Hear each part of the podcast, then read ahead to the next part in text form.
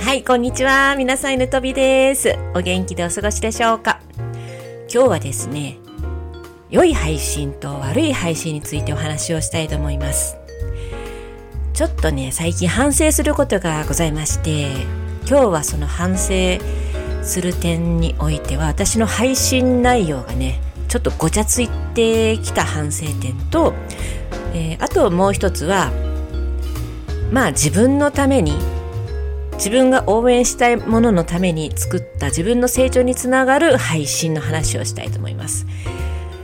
さて、良い配信と悪い配信。えーね、今の時代たくさんの配信があるんですけども、私もその配信者の一人ではあるんですけど、えー先日からね、やってます瞑想入門で反省した点。これが、あの、私のポッドキャストで、やってるチャンネル2チャンネルあってそれを2つともに流したこと。これが一つの反省ですね。でそれが全く的を得てないものに流してしまったこと。これですね。でまずこの話からしていきたいと思います。これは何なのかといえば瞑想入門という話は、まあ、あの私のチャンネルの中で書道瞑想というチャンネルで流すのであればよかったんですけどももう一つのね脱サラ書道ライフという最近名前変えたんですけどこのチャンネルの方にも一緒に流してたんですよ。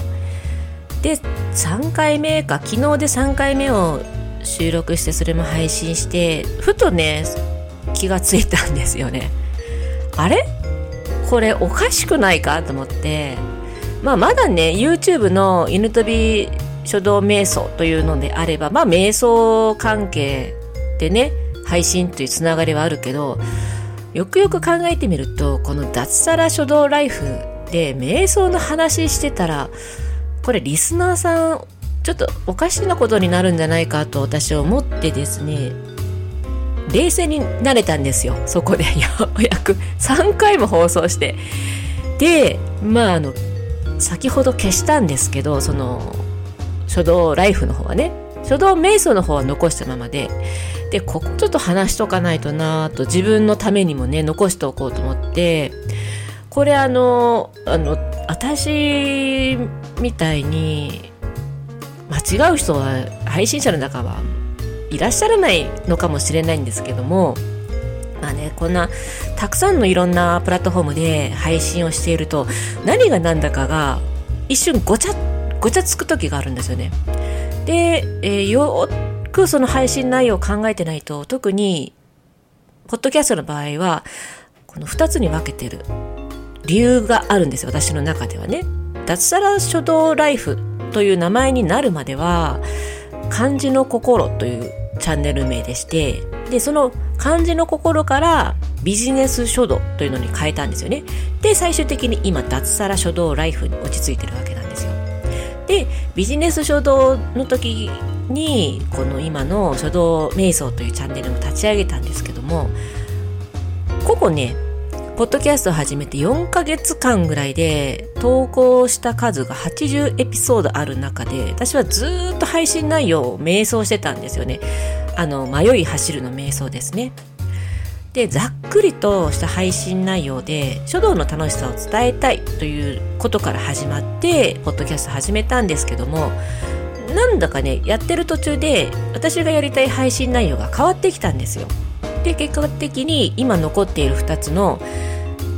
えー脱サラ書道は脱サラしてまでやりたいオンラインビジネスがあるというここをね結構熱くなってきたんで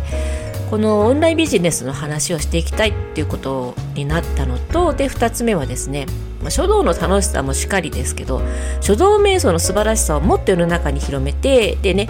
書道瞑想によってその世の中に少しでもね安らぎというか癒しの効果癒しの効果というか結果的にはですけどまあこの辺はちょっと割愛させていただきます。まあその書道瞑想の素晴らしさを伝えていくことで少しでも一人の多くの人の心を救いたいというのがあったんですよね。で結局この2つに絞ったわけですよ。でもですね、まあここで私が勘違いしてしまったのがなんかね書道瞑想入門を放送作った時に何も考えず脱サラ書道の方でも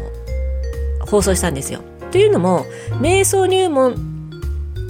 というものをシリーズを瞑想チャンネルのために始めたよっていうシナリオもですねオンラインビジネス等の放送で流したらいいんじゃないだろうかって思ったこの流れで配信同時配信したんですけどでもこれはよくよく考えてみると脱サラオンラインビジネス脱サラのことで私のそのチャンネルに来たリスナーさんは聞くと瞑想の話してたらなんだこれって思いますよね。もうね脱サラしてオンラインビジネスをしたい人に瞑想なんて一つも用事がなくて必要ない情報ですよね。もう彼らにとってはねそんな情報ゴミでしかないんですよ。私はそれを頭のどこかで分かっておきながら大きなミスをやってしまったわけで。でここがなんか私がこう勘違いしてたというかやってればいいみたいな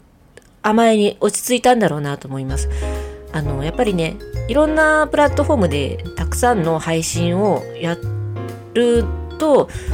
若干その、なんで、数をこなしていくことに、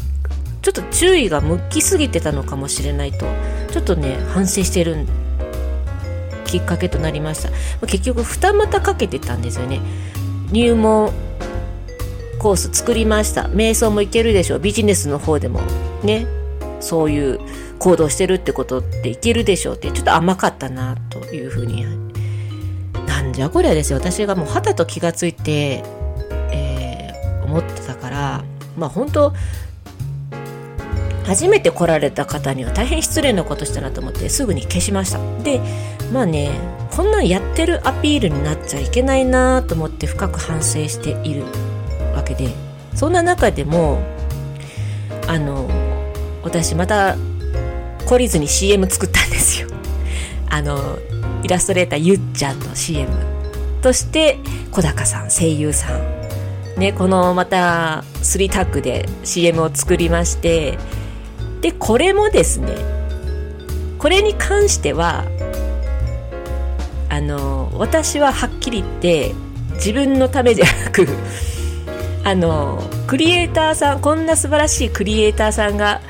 いるんだよっていう、まあ、応援の意味も込めて作ったんですよね正直あの CM が犬飛び書道教室の受講生を増やすことだけを狙ってやってるわけではないんですよ。まあ、犬飛び書道教室っていうものがあるっていうのと、まあ、いろんなとこからアピールして仲間を作っていって仕事をやるっていうそういうあの多くのねクリエイターさんの応援も込めていろいろ作ってみてでこれが例えばね誰にも響かなくても私は全然満足なんですよね。こんな行動やったよってただの自己満足なんですよ。でこれは誰一人にも響かなくても自分の成長には響いてるわけでここはいい行動だと私は自負してるんですけどでも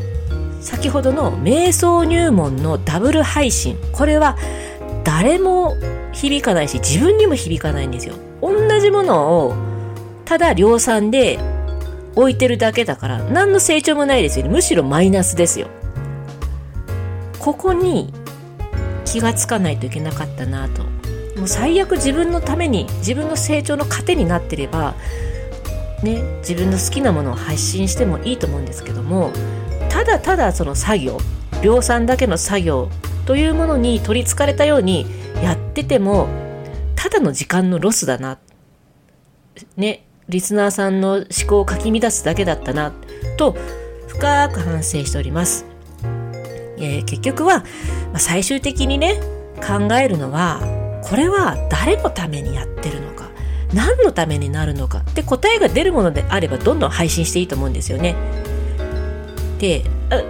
また最終的に私があの配信の時に気を使うのが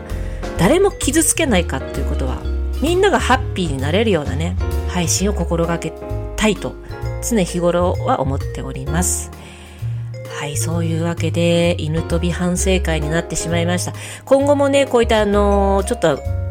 軸がぶれてしまう時もあるかもしれないんですけどもそういう時はねあの今日の放送を自分で聞いて反省してまた軸をね取り戻していきたいと思います。すいません。また熱くなって漢字の説明忘れてました。今日の漢字は的です。えー、目的の敵ですね。で、これは漢字の成り立ち、太陽が光っている形で明らかにすることと、さじで物を救い出す形、一部分を取り出して明らかにすること、目立たせることで、的とか目当ての意味になってます。